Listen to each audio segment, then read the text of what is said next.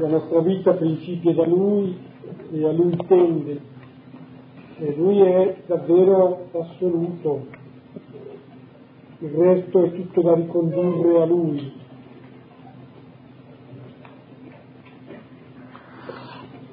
Stiamo leggendo la lettera ai Filippesi, siamo al capitolo primo, abbiamo fatto i primi undici versetti, allora questa sera dal versetto dodicesimo al versetto ventiseiesimo. Leggo. Voglio, fratelli, che sappiate che le vicende capitatemi sono piuttosto per il progresso del Vangelo, al punto che la mia condizione di prigioniero, a causa di Cristo, è diventata palese in tutto il pretorio e a tutti gli altri. E così la maggior parte dei fratelli hanno ripreso fiducia nel Signore, proprio per la mia condizione di prigioniero e ardiscono far risuonare senza paura la parola.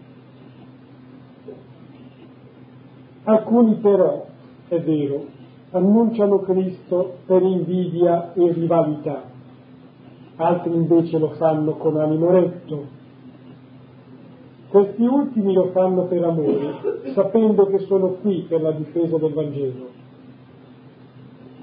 Quelli invece per interesse proclamano il Cristo, ma con intenzioni non pulite. Pensano infatti a provocare un'ulteriore prova alla mia condizione di prigioniero. Ma che importa? Solo questo, che in ogni modo, per pretesti o con sincerità, Cristo viene proclamato e io ne gioisco e continuerò a gioire So infatti che questo sfocerà la mia salvezza, grazie alla vostra preghiera e all'assistenza dello Spirito di Gesù Cristo, secondo la mia viva attesa, la mia speranza, che in nulla resterò confuso. Anzi, con piena libertà di chi parla come sempre, anche ora il Cristo sarà esaltato nella mia persona, sia attraverso la vita sia con la morte. Per me infatti il vivere è Cristo e il morire un guadagno. Ma se il continuare a vivere nella condizione terrena è per me un lavoro fruttuoso, allora non so che cosa scegliere. Sono messo alle strette da questa alternativa da una parte il desiderio di, par- di partire e di essere con Cristo, che sarebbe certo la cosa migliore, dall'altra è più necessario per voi che io continui a restare nella condizione terrena. Convinto di questo so che resterò e continuerò a restare con tutti voi per contribuire al vostro progresso e alla gioia della vostra fede, affinché voi possiate essere sempre più fieri di me in Cristo Gesù, a motivo della mia venuta tra voi.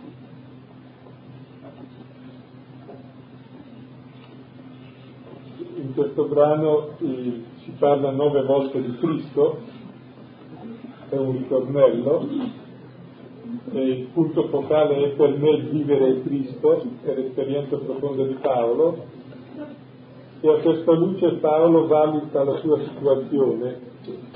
La sua situazione è che si trova in prigione e col pericolo di essere condannato a morte. Quindi si domanda cosa significa questo. E punto secondo, eh, ci sono dei suoi compagni apostoli che lo scaricano, dicono essendo lui in prigione è bene abbandonarlo se no si compromette il Vangelo, diciamo che non lo conosciamo, che se lo merita, e noi predichiamo il Cristo indipendentemente da lui, cercando di minimizzare la cosa, come se un tuo amico va in prigione e tu hai le stesse idee, dici che è bene ignorare che ci sia lui e portiamo avanti la causa, se no quello ci rovina la causa. Quindi si trova davanti questi due problemi non piccoli, di come leggere questi due fatti negativi. E qui vedremo come eh, proprio Paolo ci insegna un modo nuovo di leggere positivamente quelle realtà che noi riteniamo negative. Poi c'è il terzo punto, eh, Paolo ha un'angustia, dice devo morire o devo vivere? Perché morire per me è un guadagno, vado con Cristo. Vivere però posso essere utile agli altri. E allora compie una scelta. Ecco, e vediamo come la compie. Non sceglie ciò che gli conviene di più, ma ciò che è più utile agli altri. E allora abbiamo in questo brano, direi, due cose molto grosse. Come leggere la storia negativa propria il suo essere in prigione e la storia negativa degli altri che lo scaricano e come compiere una scelta non piccola, addirittura tra vita e morte. Quindi sono, è un brano sommamente istruttivo e chiediamo al Signore che ci e cominciamo dall'inizio. Una buonissima lezione, certo, per come imparare a vivere eh, innanzitutto ecco, appunto la lettura, diceva giusto Silvano, ripeto le parole, la lettura della, della realtà, quella che magari è più ostica, quella che è più difficile e poi imparare a scegliere e cooperare una scelta, un discernimento nel diremmo oggi. Allora, leggiamo il primo nucleo, 12, 13 e 14. Voglio che, fratelli, sappiate che le vicende capitatemi sono piuttosto per il progresso del Vangelo appunto che la mia condizione di prigioniero a causa di Cristo è diventata palese in tutto il pretorio a tutti gli altri e così la maggior parte dei fratelli hanno ripreso fiducia nel Signore proprio per la mia condizione di prigioniero e ardiscono far risuonare senza paura la parola. La situazione di Paolo in prigione Adesso non sono le prigioni di adesso, non c'era stata ancora il Beccaria, la prigione era la prigione. Ecco, e lui avrebbe potuto dire povero me che sono in prigione e allora piangere sul suo essere in prigione. Invece Paolo fa un altro ragionamento molto diverso, dice sì c'è questa mia condizione di prigioniero, dice a cosa serve? Guarda, prima cosa che serve che è diventato palese il motivo per cui sono qui in prigione, è per Cristo. Quindi il suo essere bloccato in prigione diventa annuncio oggettivo del Vangelo. E quindi è contento. Perché lui è legato ma il Vangelo no. A lui non gli interessa la sua persona. Gli interessa il bene degli altri, il bene del Vangelo, che è il bene dell'umanità. Se lui ama Cristo e ama i fratelli. Se il suo essere in prigione aiuta questa causa, lui è contento. Quindi invece di lamentarsi e piangere sulla sua prigione, è contento, vede il positivo. E palesa tutte queste cose che sono qui. E poi i fratelli hanno fiducia perché dicono, va bene, si può finire anche in prigione, si può finire anche uccisi, ma il problema non è questo. Il problema è se viviamo davvero il Vangelo, viviamo da uomini liberi. E quindi lo stesso essere in prigione dà coraggio è la testimonianza del martirio, dà coraggio agli altri. Qui abbiamo un pochino un primo modo di leggere le nostre realtà negative, ce ne capitano tutti, forse di finire in prigione no. Ecco, a noi il negativo normalmente ci blocca, ci impedisce di vedere che cosa ne esce, ecco qui Paolo, da questa mia situazione vedo che ne escono cose molto buone, allora mi interessano le cose buone che escono nella mia situazione proprio, sono indifferente alle mie situazioni.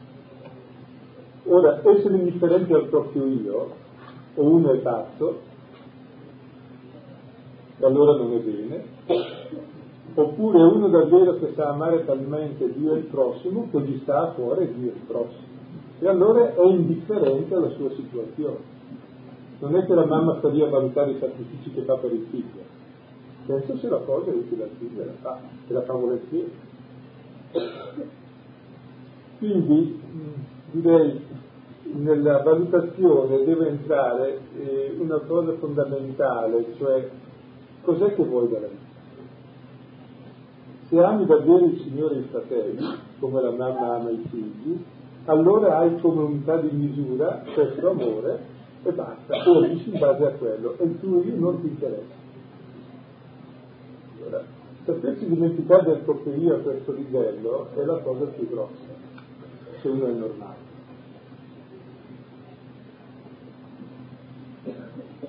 Che vuol dire avere un amore tanto grande che tutto il resto è misurato su questo, la tua vita è un centro, che ti realizzi pienamente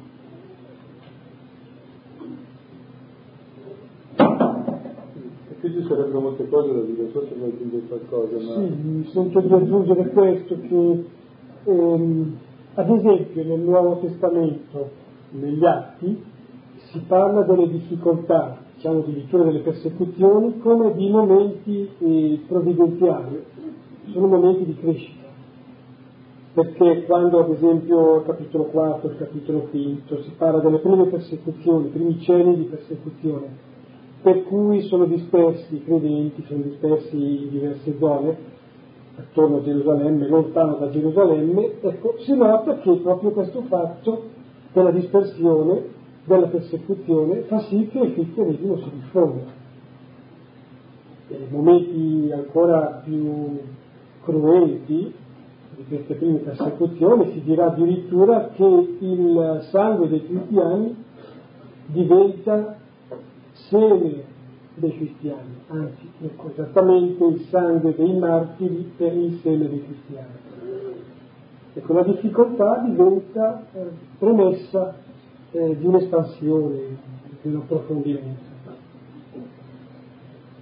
E credo che a noi non capiterà magari situazioni simili, se capitassero capiteranno, ma il problema è come riuscire a valutare la nostra situazione anche di difficoltà in termini positivi rispetto al fine che desideriamo dalla vita. Se il fine della mia vita è star bene io, è chiaro che la minima molestia mi rende triste. Le persone ripiegate su di sé, il minimo contrattempo, tutto è finito e misurano tutto il mondo in base al loro dolore di caldi, no?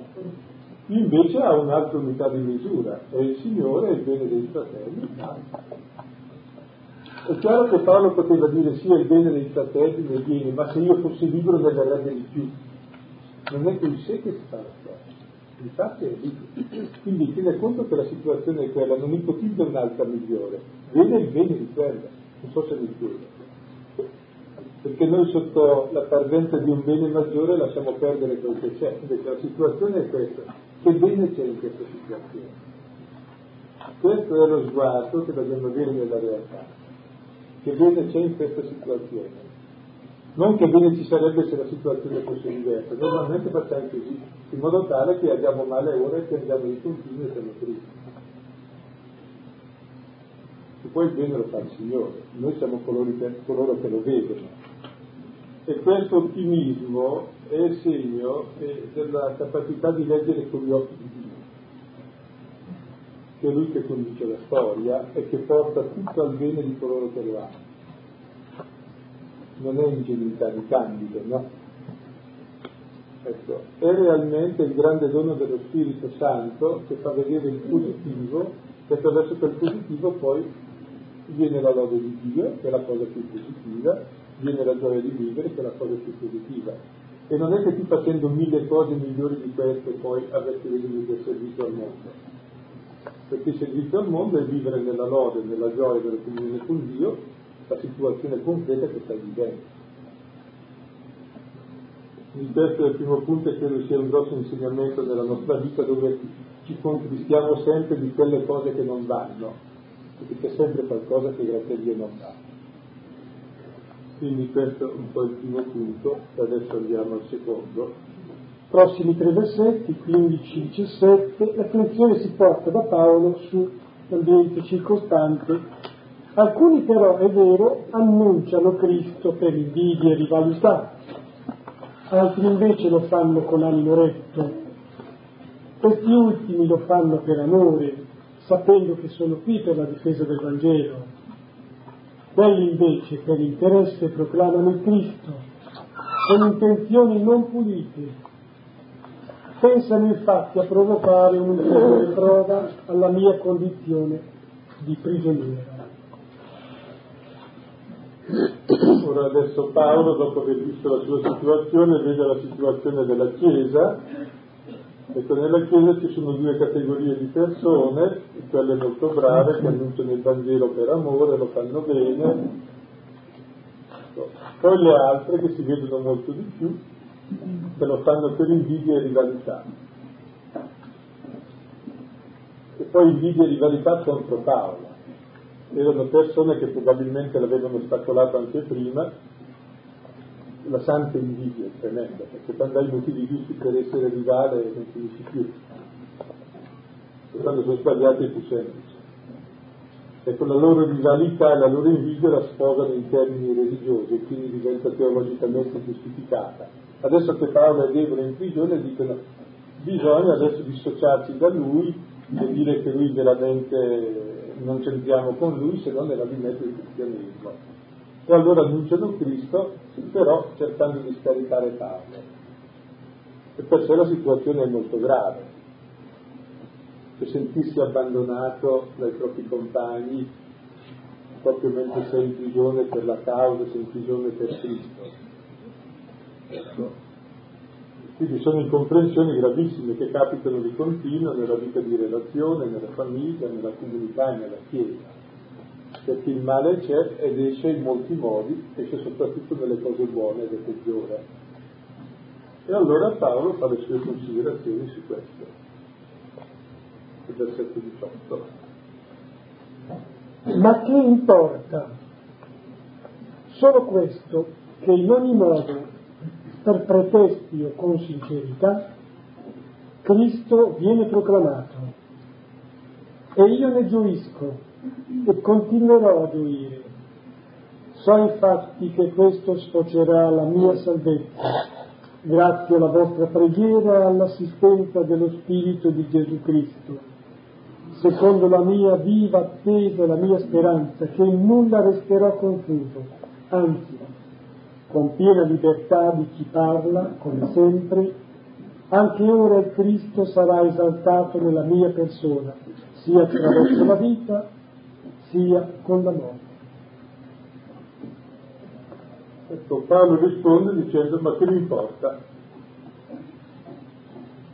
Solo una cosa voglio, che il Cristo venga proclamato. E siccome questo c'è, lui è contento. Noi diremmo, proclamano Cristo, però fanno male, lo fanno male, e ci fermeremmo sul quel lo fanno male e continueremo a criticarli. E lui dice, lo proclamano male, ma fanno il bene. E comincio a godere di questo bene che fanno, dice, e ne giuisco pienamente, e continuerò a giuire. Noi possiamo infinitamente dire male della Chiesa, ci sono questi, fanno questo, questo, questo anzi dicono cose che non fanno, perché almeno le dico, cercherò di farle e ne giuisco pienamente che qualcuno le dica. Cioè, se noi vediamo la cosa che manca, saremo sempre infelici, perché solo Dio è infinito nel bene, tutti noi siamo finiti, e allora potremmo all'infinito proprio contristarci per quel che ci manca. E sotto questo contristarci per quel che ci manca c'è il delirio di onnipotenza, vorremmo essere chissà chi. Dice cominciamo a godere di quello che c'è, a gioire. Quello che c'è è dono di Dio. E non siamo troppo sottili nel criticare gli altri. Vediamo il bene che c'è. E di quello giuisci. Il male c'è nell'altro e c'è in me, perché devo stare a prenderne la casa. Ma ve la prendo con Dio, non col suo. Allora eh, direi nel caso precedente dove lui riflette su di sé in prigione e come da questo non può venire un bene, in questo secondo caso dove vede il male negli altri, nella situazione, invece di fermarsi a considerare il male e a rimestare nel male come facciamo noi per esalarne la puzza, lui invece ha il coraggio di vedere quella briciolo di bene che c'è dentro, di vivere pienamente, ecco, questo è il grande dono che hanno i santi perché? Perché gli interessa Cristo. Non gli interessa nel far bello, nel brutta figura, nello star bene, nello star male. E dice purché lo facciano, va bene. Ah, sì. Eh, dunque, a Francesco d'Assisi, un padre provinciale era scritto lamentandosi per delle difficoltà, per impedimenti che dei frati cattivi eh, costituivano ecco, per lui e anche per gli altri. E allora, ecco, ascoltate alcune espressioni che frate Francesco scrive per questa circostanza. Dice, io ti dico come posso, per quello che riguarda la tua anima, che quelle cose che ti sono di impedimento nell'anima, il Signore Dio e ogni persona che ti sarà di ostacolo, siano frati o altri, anche se ti coprissero di battiture, tutto questo devi ritenere come una grazia. E così tu devi volere non diversamente. E questo tieni in conto di vera obbedienza da parte del Signore Dio e mia parte per te, perché io fermamente riconosco che questa è vera obbedienza. E ama coloro che agiscono in questo modo e non esigere da loro altro se non ciò che il Signore darà a te. E in questo amali e non pretendere che diventino cristiani migliori, e questo sia per te più che stare appartato in un eremo. Non pretendere che diventino cristiani migliori, e chi ti impedisce di amare Dio, ama. Sembra un paradosso ma va bene. Se questa speranza assoluta che è divina, che il male non vince e ogni miseria umana è solo il luogo della misericordia, quindi di una rivelazione più profonda di Dio. Non è che Dio ha perso il controllo del mondo, Dio diventa proprio Dio ecco, ai nostri occhi, dove vediamo che nel male lui non la perde, perché nel male usa misericordia e accettazione assoluta. Ed è questo lo spirito che dobbiamo avere noi, che è la vittoria sul male. Quindi si esige proprio uno spirito purissimo, limpido, non il male. E allora mi interessavano queste due cose proprio per vedere come va valutata la storia Ecco, si può valutare come i giornali che narrano le cattive notizie ogni giorno se non ci sono le inventano e le fanno. Ecco, mentre invece la storia con gli occhi di Dio il male scompare e c'è invece un tessuto di bene, anche minimo, che sono come grani così di luce uno messo vicino all'altro che alla fine compiono il disegno del mondo. E anche poca luce illumina molte notti e tutti possono accendere quella luce e molte notti non fanno molta luce. E quindi il male per quanto grande sia non è così importante. E abituarsi a considerare il bene in noi e fuori di noi è quello che ha fatto Dio quando ha fatto la creazione e vide che era buono. E vedere che è buono vuol dire farla buona. Se vedi che è cattiva la fai cattiva, perché rispondi al male. Se vedi il bene, fai uscire il bene.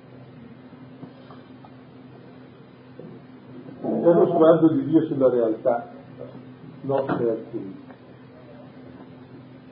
E adesso vediamo. Non, piccola volta questa, si potrebbe dire anche in termini molto quotidiani, che Paolo ci insegna in queste espressioni che bisogna guardare il contenuto vero e più profondo della, della storia, grande o piccola che essa sia.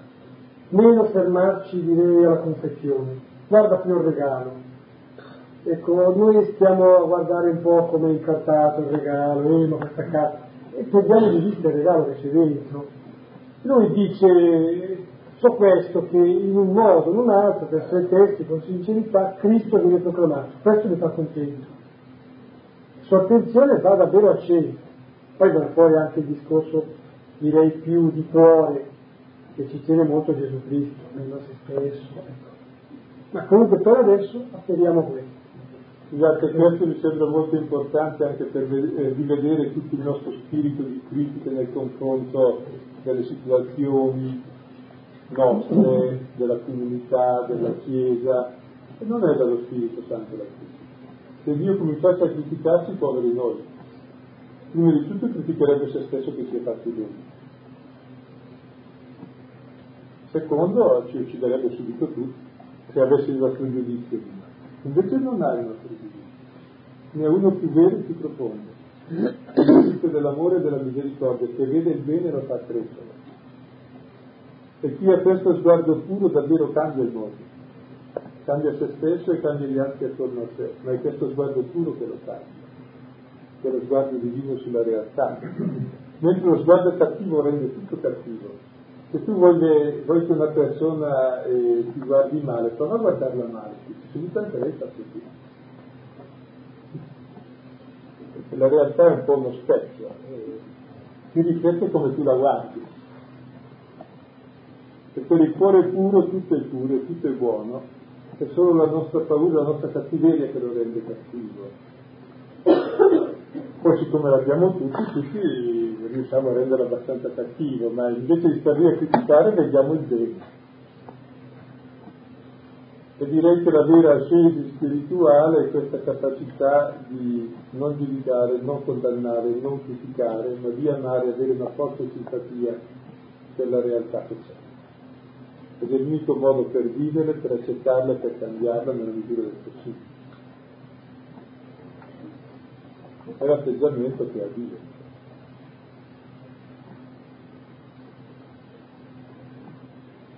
Non è troppo, aggiungerei anche questa osservazione. Poco fa Silvano diceva dello sguardo di Dio sulla creazione, vide che era bello, e a proposito dell'uomo poi dice e Dio vide che era molto bello, eh, più aderente dire a testo, aderente dire bello, molto bello che non buono, molto buono. Comunque eh, si sa che questo racconto è stato redatto e scritto questo racconto che è così ottimistico, racconto cioè della creazione, dello sguardo di Dio che vede e rende bello, è stato redatto in un momento di estrema difficoltà. Non si poteva dire da parte delle persone diciamo, hanno raccolto la tradizione orale, l'hanno messo per iscritto, si poteva scrivere che Dio, noi vediamo che è lo schifo, noi vediamo che è molto schifoso quello che viviamo. Invece no, hanno recuperato proprio il senso profondo dello sguardo di Dio e quindi il senso profondo della bontà di ciò che è, di ciò che esiste, perché Dio è alla radice di questo. E allora ecco si attraversa anche un periodo duro, un periodo brutto, come quello appunto che attraversava il popolo di Israele nell'esilio, rifacendosi a questa cosa che è, è la radice allora torno a ripeterlo che la vera crescita così e la vera ascesi spirituale è questa capacità progressiva che è il dono dello spirito di lettura buona. E questo la possiamo fare proprio con sicurezza perché il massimo male già c'è stato ed è l'uccisione del figlio di Dio. Peggio di così non possiamo fare. E quello è diventato il massimo bene, Dio che dà la vita per noi.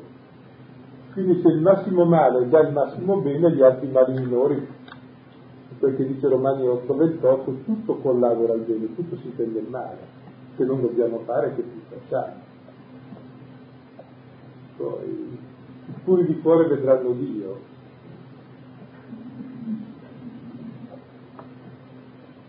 Un versetto, isoliamo un versetto, versetto 21. Per me infatti il vivere è Cristo e il morire un guadagno. Pochino questo è il centro del brano e Paolo dice che la sua vita è Cristo. Perché?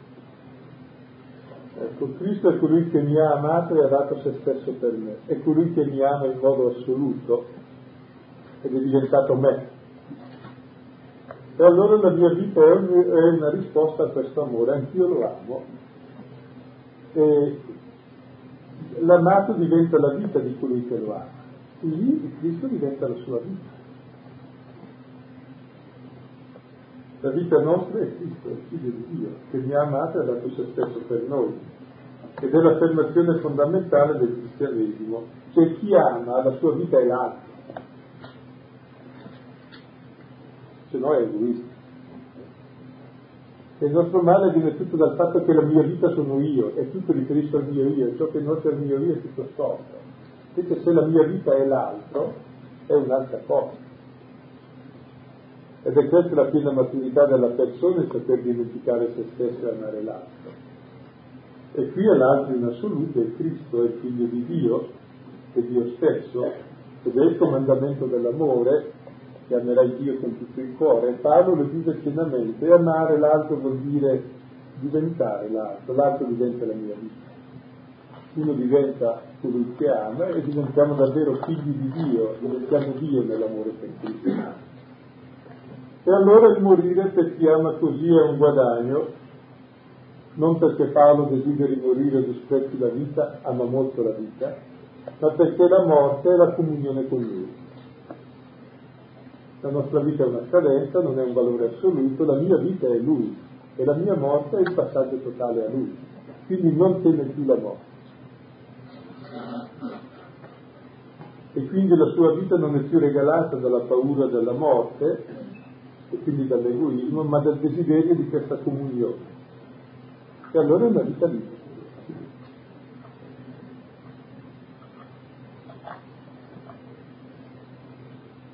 ed è proprio in base a questo che lui fa le valutazioni che abbiamo visto e dopo in base a questo farà la scelta eh, che vedremo subito dopo, magari molto sinteticamente, perché è importante.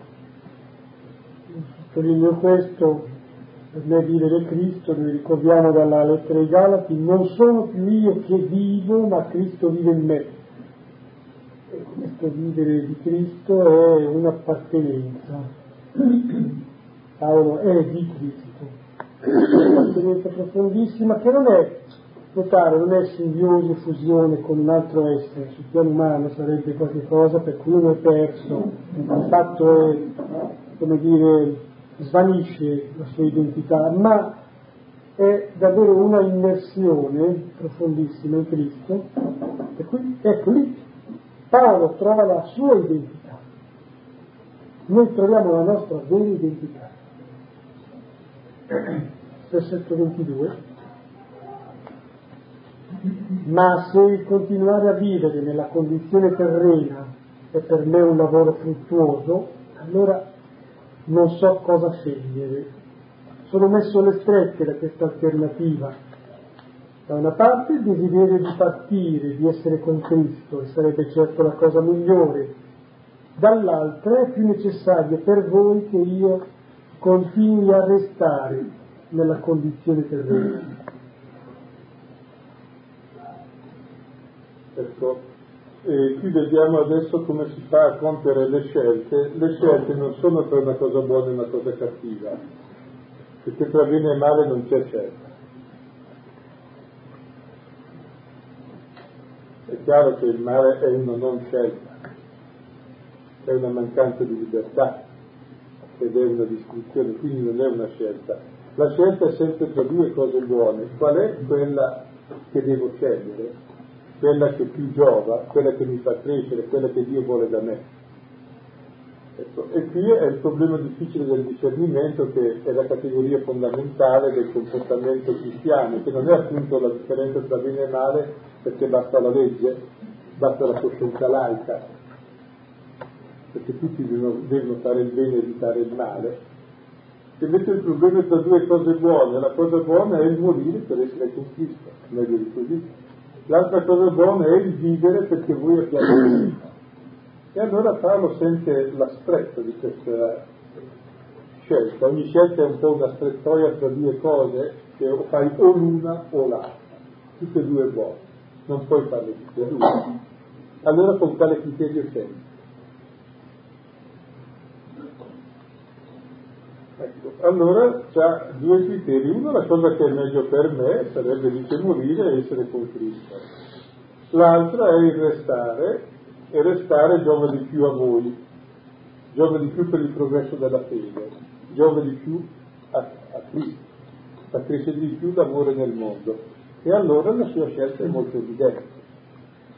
Se lui è indifferente tra il vivere e il morire, anzi preferirebbe morire perché è più secondo il suo desiderio positivo.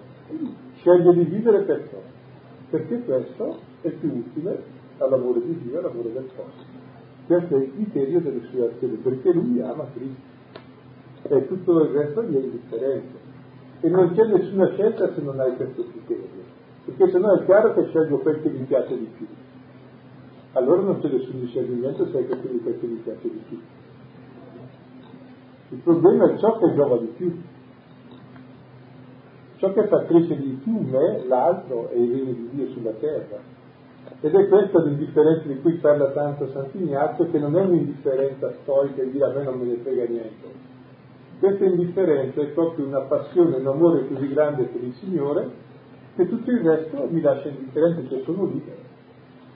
Pur sentendo il desiderio da una parte, il vantaggio dall'altra, non mi lascio condizionare dai miei desideri, ma agisco in base a ciò che intuisco essere di maggiore utilità. Questo sarebbe il modo con il quale si fanno le scelte, non in base al proprio gusto, ma in base a questo.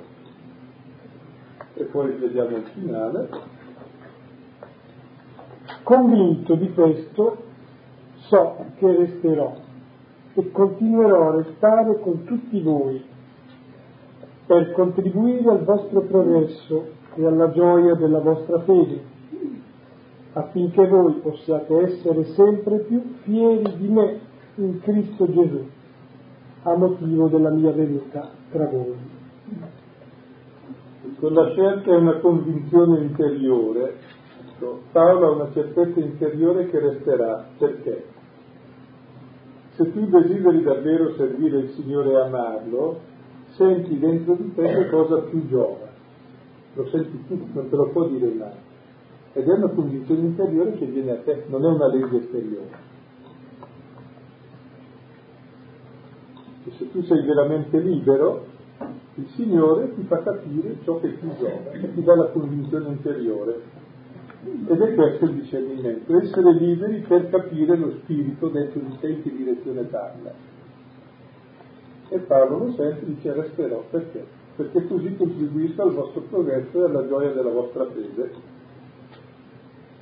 Ecco, direi in questa seconda eh, parte della lettera, o terza parte, ci si mostra i criteri della scelta, e qui non è una scelta piccola, tra morire e vivere, per quanto stava in lui.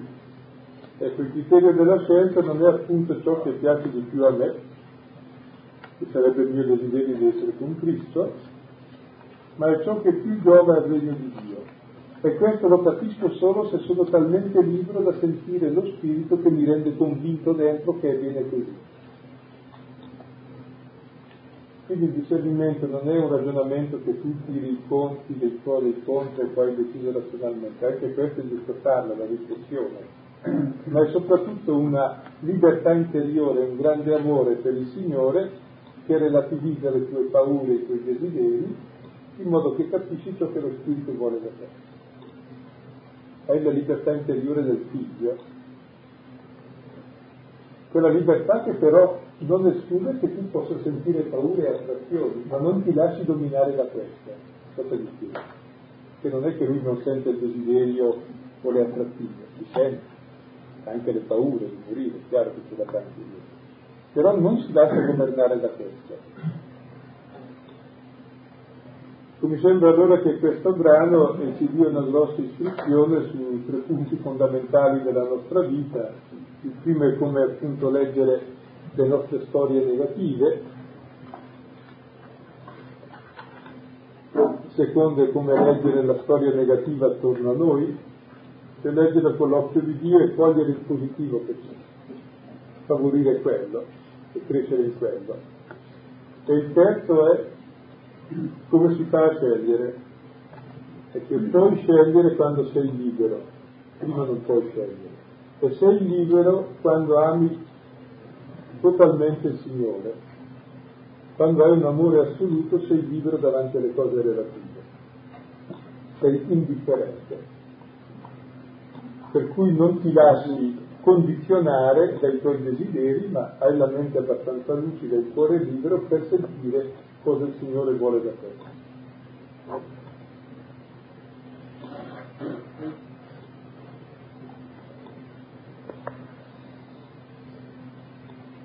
intensa, la lettura. Breve, ci fermiamo qui, riprendiamo, raccomando ancora al solito, riprendiamo soprattutto quello che abbiamo avvertito come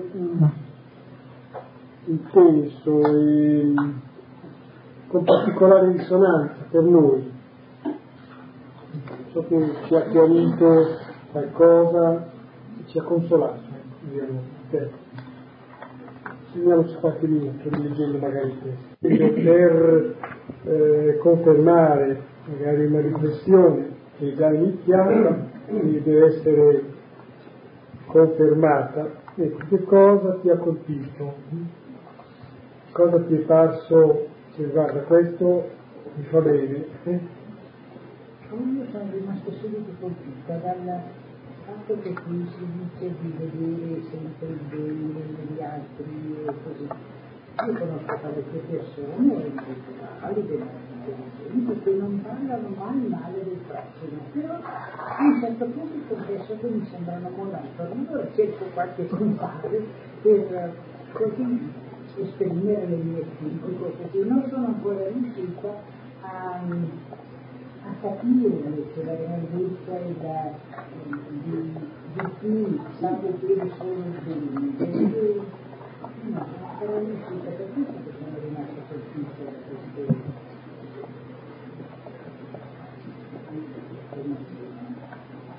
molto più monotono del male sì, credo che Carla vuole quasi dire che in effetti parlare senza quel sapore così che porta la critica sembra proprio insipido. Eh, si domanda però che fermento è quello che porta alla maldicenza, alla critica. Infatti è meglio per te fare per parlare. Perché una delle motivazioni di questo brano riguarda il primo secondo Forse non si tratta di vedere, almeno per me, come di vedere il male e il bene, facere il male e facere il bene. Il problema è che noi lo complichiamo troppo. Noi facciamo conti di quanto è e quanto è. L'elemento che a mio avviso manca, che è difficile da raggiungere, è quello della pazienza. In questo conto del bene e del male noi scusiamo tutti e due quello che deve fare. Secondo me, deve tante volte può fare male. Il punto è che bisogna introdurre l'elemento delle bene e delle persone, altrimenti la risoluzione non ha senso. E la lezione che mi deriva allora è soltanto la convivenza, cioè la presenza che può essere. Se c'è Dio, se c'è qualcosa di bene, beh, questa persona Quindi il problema forse è e due, ma non questo. Quello che io vorrei mettermi un po' nella situazione di Paolo, di uno che è in prigione, condannato a morte, non può più dire niente né annunciare il Vangelo, che gli interessava. Poi i suoi compagni parlano male di lui e lo scaricano, che non è piacevole. Ecco, cosa, come reagirei io? Certamente, ecco, e qui Paolo invece riesce a vedere il grande dono di Dio, che in fondo è simile a Cristo, la beatitudine, Matteo 5,11, beati voi quando insulteranno, vi bandiranno, mentendo e diranno un sorto di male contro voi, perché vi rallegratevi e danzate di gioia. Perché? Perché siete figli di Dio. Perché così è capitato a Cristo. Cioè suppone un amore tale per Cristo che desideri identificarti con Lui. Che vuol dire che hai cambiato criteri di misura. E credi ai criteri di Dio. E quindi hai davvero un altro modo di valutare e non è più male quel che ti capita perché il male non è la mia sofferenza. Il male è qualcos'altro, è il non capire, è il prendere male la realtà, la realtà è quella che è. E la capacità divina invece di gioire, addirittura gioisco e continuerò a gioire. È interessante. A me sembra qualcosa di molto grande, sì. Capacità di vedere il bene ed è la cosa che più manca. Infatti le persone sono tutte tristi, incasinate perché vedono solo le cose storte, dicono è buio e buio e hanno gli occhi chiusi, ma aprili. Tengono a posto le imposte chiuse per vedere che è buio. Va bene, cioè, È una tecnica che usiamo tutti, eh?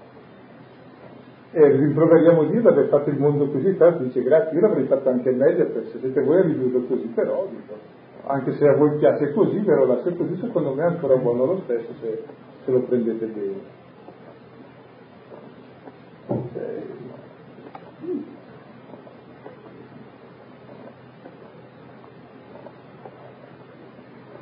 È presente, è presente se ben ricordo che ho letto da piccolo il Candido di Voltaire che prendeva in giro questo atteggiamento, no? ricordo bene. E invece è giusto. E ha più ragione Dio che Voltaire, la sa un po' più lunga. E non è ingenuità è, è intelligenza profonda della realtà, perché l'atto intelligente non fa altro che fare il male e rimestare la cacca per farla fizzare, in fondo, per dire la parola giusta. Quella che è la principale attività nostra. Ecco, mentre invece c'è del bene, valorizza quella in te, in ogni persona e attorno a te, e vedi che quello cresce. Nel nostro è chiaro che c'è la cosa buona e le cose negative, continuiamo a annacchiare quelle negative in modo che crescano di misura. E qui il gioco della nostra libertà e del discernimento, questo dobbiamo imparare un po' alla volta. Se no ci affliggiamo tutta la vita, proprio senza capire che senso ha. Ma qui però il motivo è un altro, che Paolo sa ciò che ama, sa ciò che vuole. Che gli interessa davvero quella che è la realizzazione dell'uomo, che è l'amore di Dio con tutto il cuore, con tutta l'anima, con tutta la vita, con tutte le forze, del prossimo suo come se stesso, come uno chiamato a questo. Allora da quest'angolo ha una visuale positiva. Se il centro di riferimento è il mio io, è chiaro che tutto è negativo, perché tutti gli altri sono altri io concorrenti a me per esempio.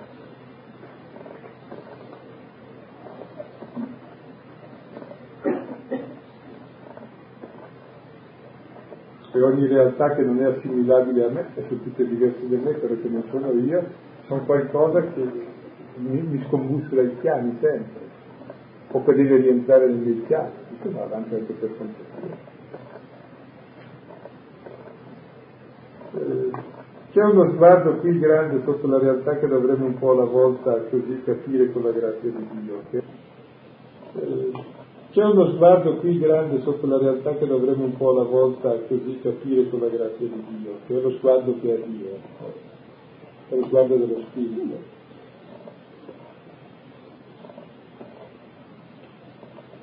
Pensavo che trovarsi in una situazione di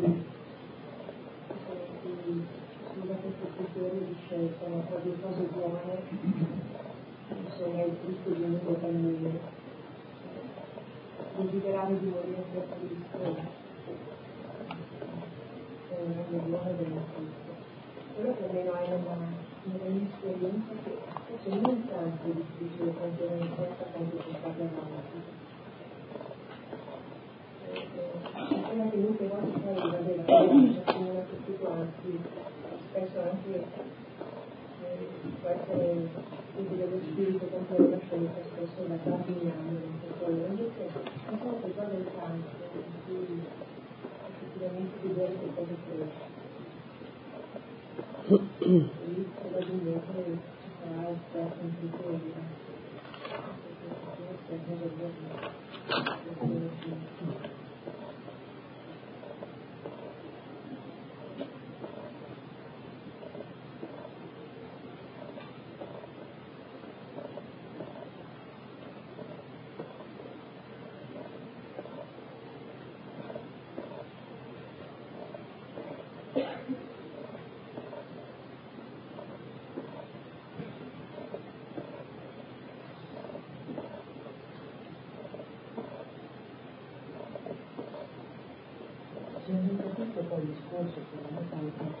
Paolo non dice che fanno bene quelli a scaricare.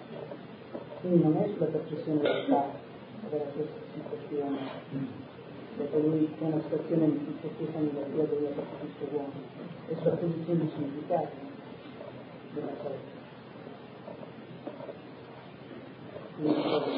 Ma l'avete trovato sbagliata, cioè, vuol dire, eh, vabbè, va tutto bene, sono contento di essere il discorso è in questa vita di che Se fosse diverso lo direbbe ancora lo stesso, sono sicuro.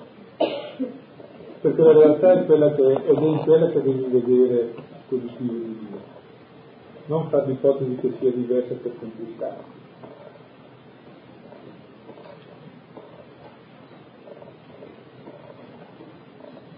Cioè, sono temi direi anche molto profondi e molto grossi e che suppongono anche una maturità umana e spirituale, però possiamo metterci davanti. Però averla davanti è positivo perché vuol dire che una volta o l'altra ci si arriva, se invece non l'abbiamo neanche mai davanti, è chiaro che Paolo si rivolge ai credenti che hanno capito che Cristo è la vita cosa che vero anche per il non credente quando morirà, capirà anche lui che è così. Il credente è quello che lo capisce in vita e quindi ha un motivo di vita, un amore, una passione, quindi una libertà, quindi si rivolge a gente, si rivolge a gente libera. E però c'è pure le sue difficoltà, le sue complessità come tutti. Sto pensando che non è questione appena di occhi, forse non è questione di occhi, e qui dico un poco questi occhiali, no, forse vediamo, prendo un altro paio di occhiali e vedo la realtà diversamente, questione di cuore, di un trapianto cardiaco, in certo senso, no? Quando al 21 Paolo dice per me vivere Cristo, ecco io credo che lì ci sia la ragione per cui vedi poi la un certo. Cioè, Cristo è diventato la ragione della sua vita, il centro della sua esistenza. Ecco, potremmo dire, se mai prima Paolo si sentiva al centro del mondo, il suo piccolo mondo, il suo grande mondo anche religioso, poi il grande rigatore dei Filippesi 3 o Atti 9, eh, a terra, peso, consapevole della sua, ceci, della sua cecità, ecco Cristo diventa il centro della sua vita. La sua vita ruota attorno a Cristo. Ecco, operata questa rivoluzione copernicana, allora cambia anche tutta la prospettiva. Ora, così metto in fila questa citazione che ho già riferito, 21. Per me vivere Cristo, con quell'altra già che avevo citato, Galati 2, non sono più io che vivo, ma Cristo che vive in me. E la terza ultima citazione che è nel Vangelo, eh, dove dice, beh, mettiamo di citare Luca 9, 23, dice se uno mi vuole seguire, vuole essere mio discepolo, ecco, rinneghi se stesso, cioè smetta di pensare a se stesso. Traduzione in lingua corretta. Di pensare a se stesso quando si riuscisse, perché si, è, eh, si pensa a lui e si ama lui profondamente, in modo crescente, però si smette di pensare a se stessi, allora si vedono le cose anche diversamente, si vedono le cose dal suo punto di vista. È un frutto, allora non di una mia decisione eh, libera, eroica, nobile, ma è il frutto proprio di una conversione. E questo è da chiedere. Questo è da chiedere, ci viene data pensione di per quello, se non fa quello che la fa adesso, creazione già fatta, tutto formato, no? So, sì, si tratta di compiere la seconda parte, che è appunto eh, la conversione, la redenzione. Sembra importante e decisivo anche questo versetto 21, no?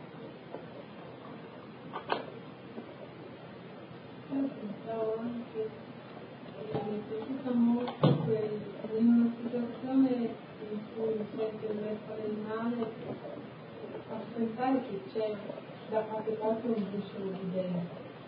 Questo mi faceva pensare che non è tanto che sia un briciolo, ma il fatto che io riesca a percepire in quella situazione che forse un briciolo di bene c'è, già mi fa sentire in un rapporto legata con Dio cioè sostenuta in maniera tale che il pubblico non può aiutare poi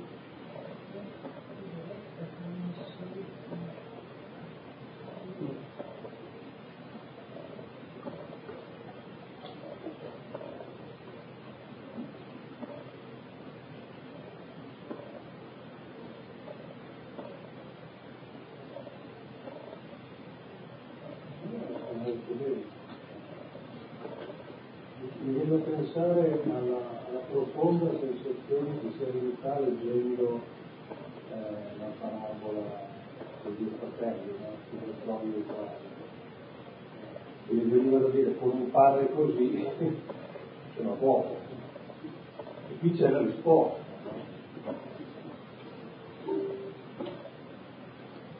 Al di là poi di riuscire a vivere delle cose, già intuirlo di qualcosa. Non è un pensiero completo, mi manca un termine, perché è come se tutto si risolvesse in un rapporto a due, io e Dio. E poi gli altri che ho intorno mi, mi, mi lanciano. Mi, mi, sento dentro la tentazione di dire, vabbè, vado a fare il monaco di clausura, perché è la cosa migliore.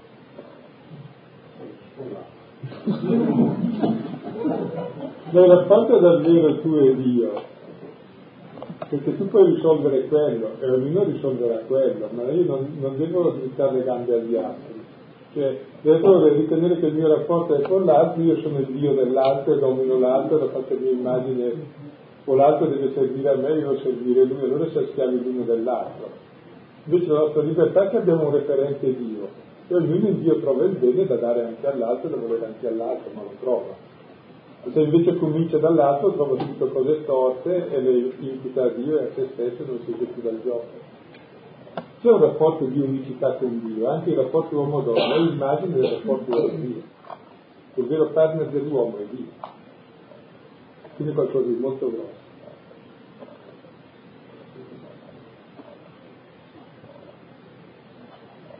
ed è a questo livello che si resto.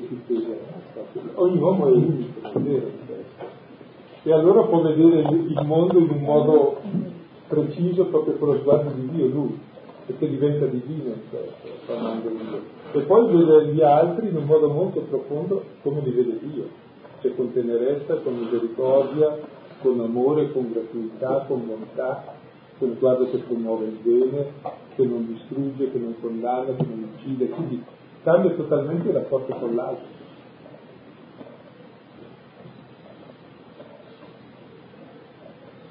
Ma il centro è che è un rapporto di amore per il Signore effettivo. Eh. È la vita cristiana, non è se c'è Dio o non c'è, è se lo ami o no.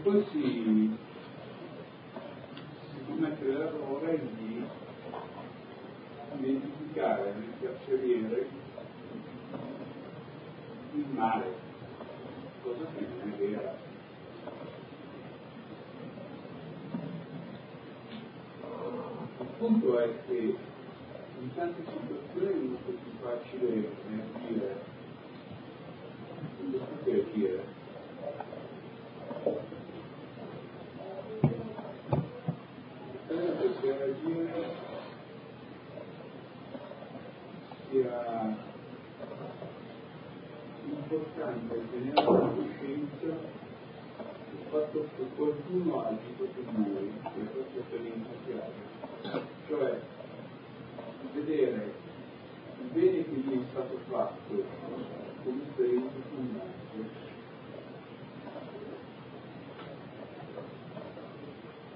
ecco io voglio pregare affinché proprio nel momento in cui prendere questa studione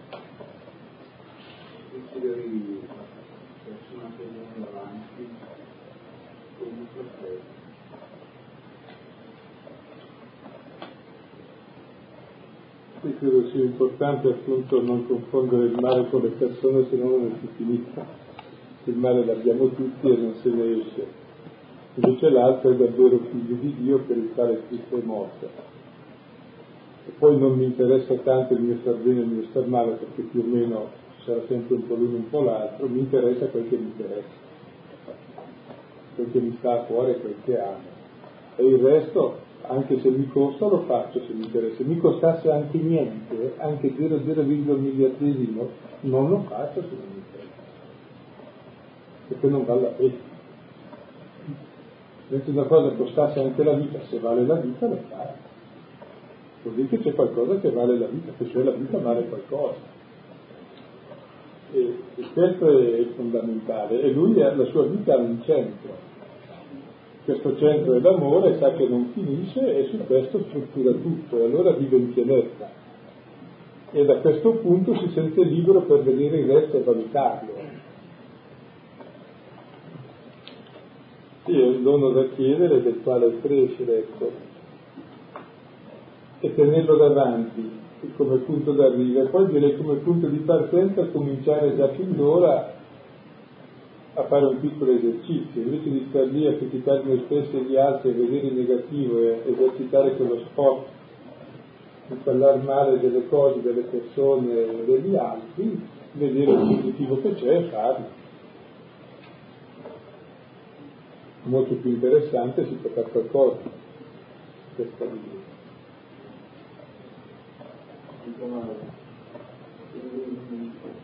vita. avete detto che la critica non proviene da Dio ma dal nostro. Io penso la correzione fraterna, che invece dentro questo è una reazione No, no, c'è la correzione fraterna, è vero, però è un caso molto complesso. Esige, eh, tu non critichi il fratello, lo ami come fratello e allora se intuisci che lo aiuti a uscire dall'errore glielo dici sì. E se non riesci ad ottenerlo vuol dire che non sei stato capace di fare la correzione fraterna, che non sai volergli bene, non sai il modo nel quale esporlo. Quindi è una cosa molto importante. Sì. Ma non è una critica, ecco. Vorrei dire che magari sto giocando sulla parola, ma è vero. La correzione per essere fraterna, per essere correzione fraterna, deve essere fraterna innanzitutto, cioè deve esserci un forte sentimento di fraternità di accoglienza. Questo fa vivere. Diversamente la correzione cosiddetta fraterna a volte è solo correzione. È una correzione che appunto come nelle case di correzione sono di intolleranza. No.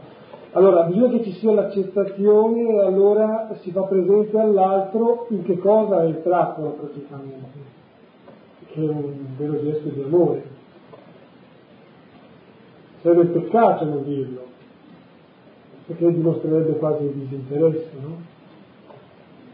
Cioè che ci sia la fraternità, allora può venire davvero questo servizio che è molto importante, servizio che, che promuove la persona, fa camminare. Perché in certe situazioni cose, eh sì. cose, Eh si svicola nelle due direzioni, o nel tacere, a un certo momento nell'esplodere, scaricare addosso tutta quella che era nostra sofferenza.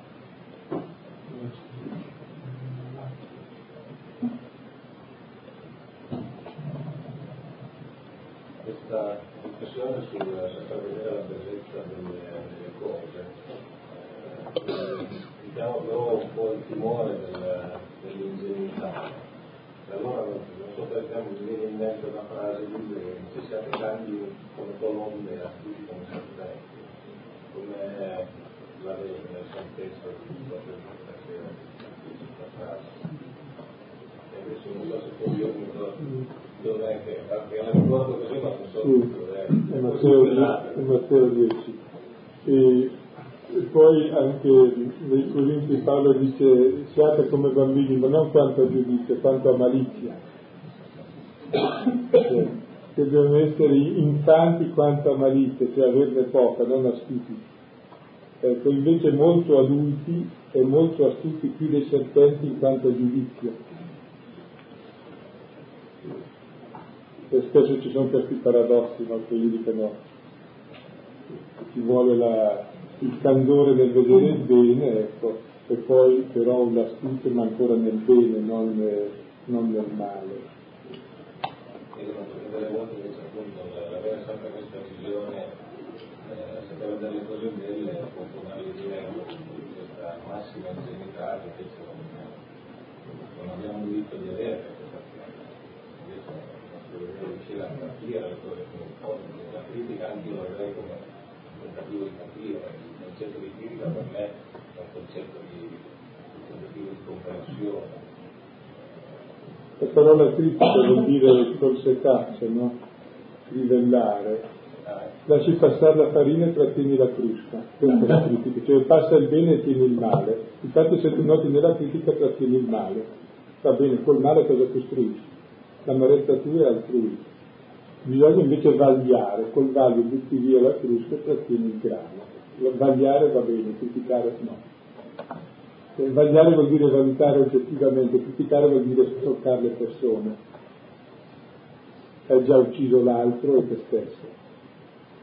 E ti accorgi dal sentimento che l'accompagna, se animosità, rivalità, cattiveria, tristezza, ciò che ti porta a questo non è mai positivo, non fa mai, meglio essere scemi che sono felici, meglio non far male a nessuno, meglio che tanti furbi che fanno male a sé e agli altri. Se l'intelligenza ci è stata data per torturarci, io ce ne dia un po' di più, per capire che non si usa così. Cioè non si usa per criticare l'intelligenza, come non si usa per fare le guerre, come non si usa per, per star male. Normalmente invece la usiamo così. Cioè andrebbe usata per il bene e non è ingenuità vedere il bene, è capacità profonda di valutazione. Eh, che è difficile, so perché il male ci impressiona subito, cioè se uno mi punge con lo spillo sento subito la puntura di spillo, non sento il resto che sta bene. Ci vuole una grande intelligenza per percepire che il resto sta bene in quel momento. O forse anche la cultura che siamo in me, la cultura il famoso discorso che si continuano a vedere l'altro peccare, ma io non sì, sì. L'educazione al bene è la cosa più difficile ma importante. Cioè. A me questo brano ha colpito, Paolo, colpito Paolo la grandezza della sua fede.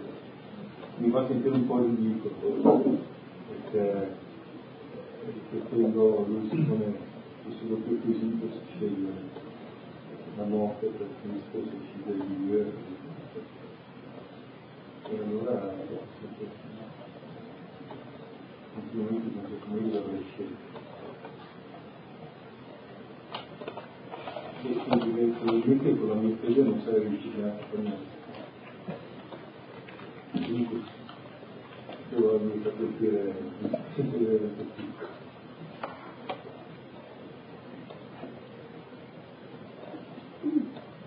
Piccolo vuol dire Paolo in latino, quindi va bene.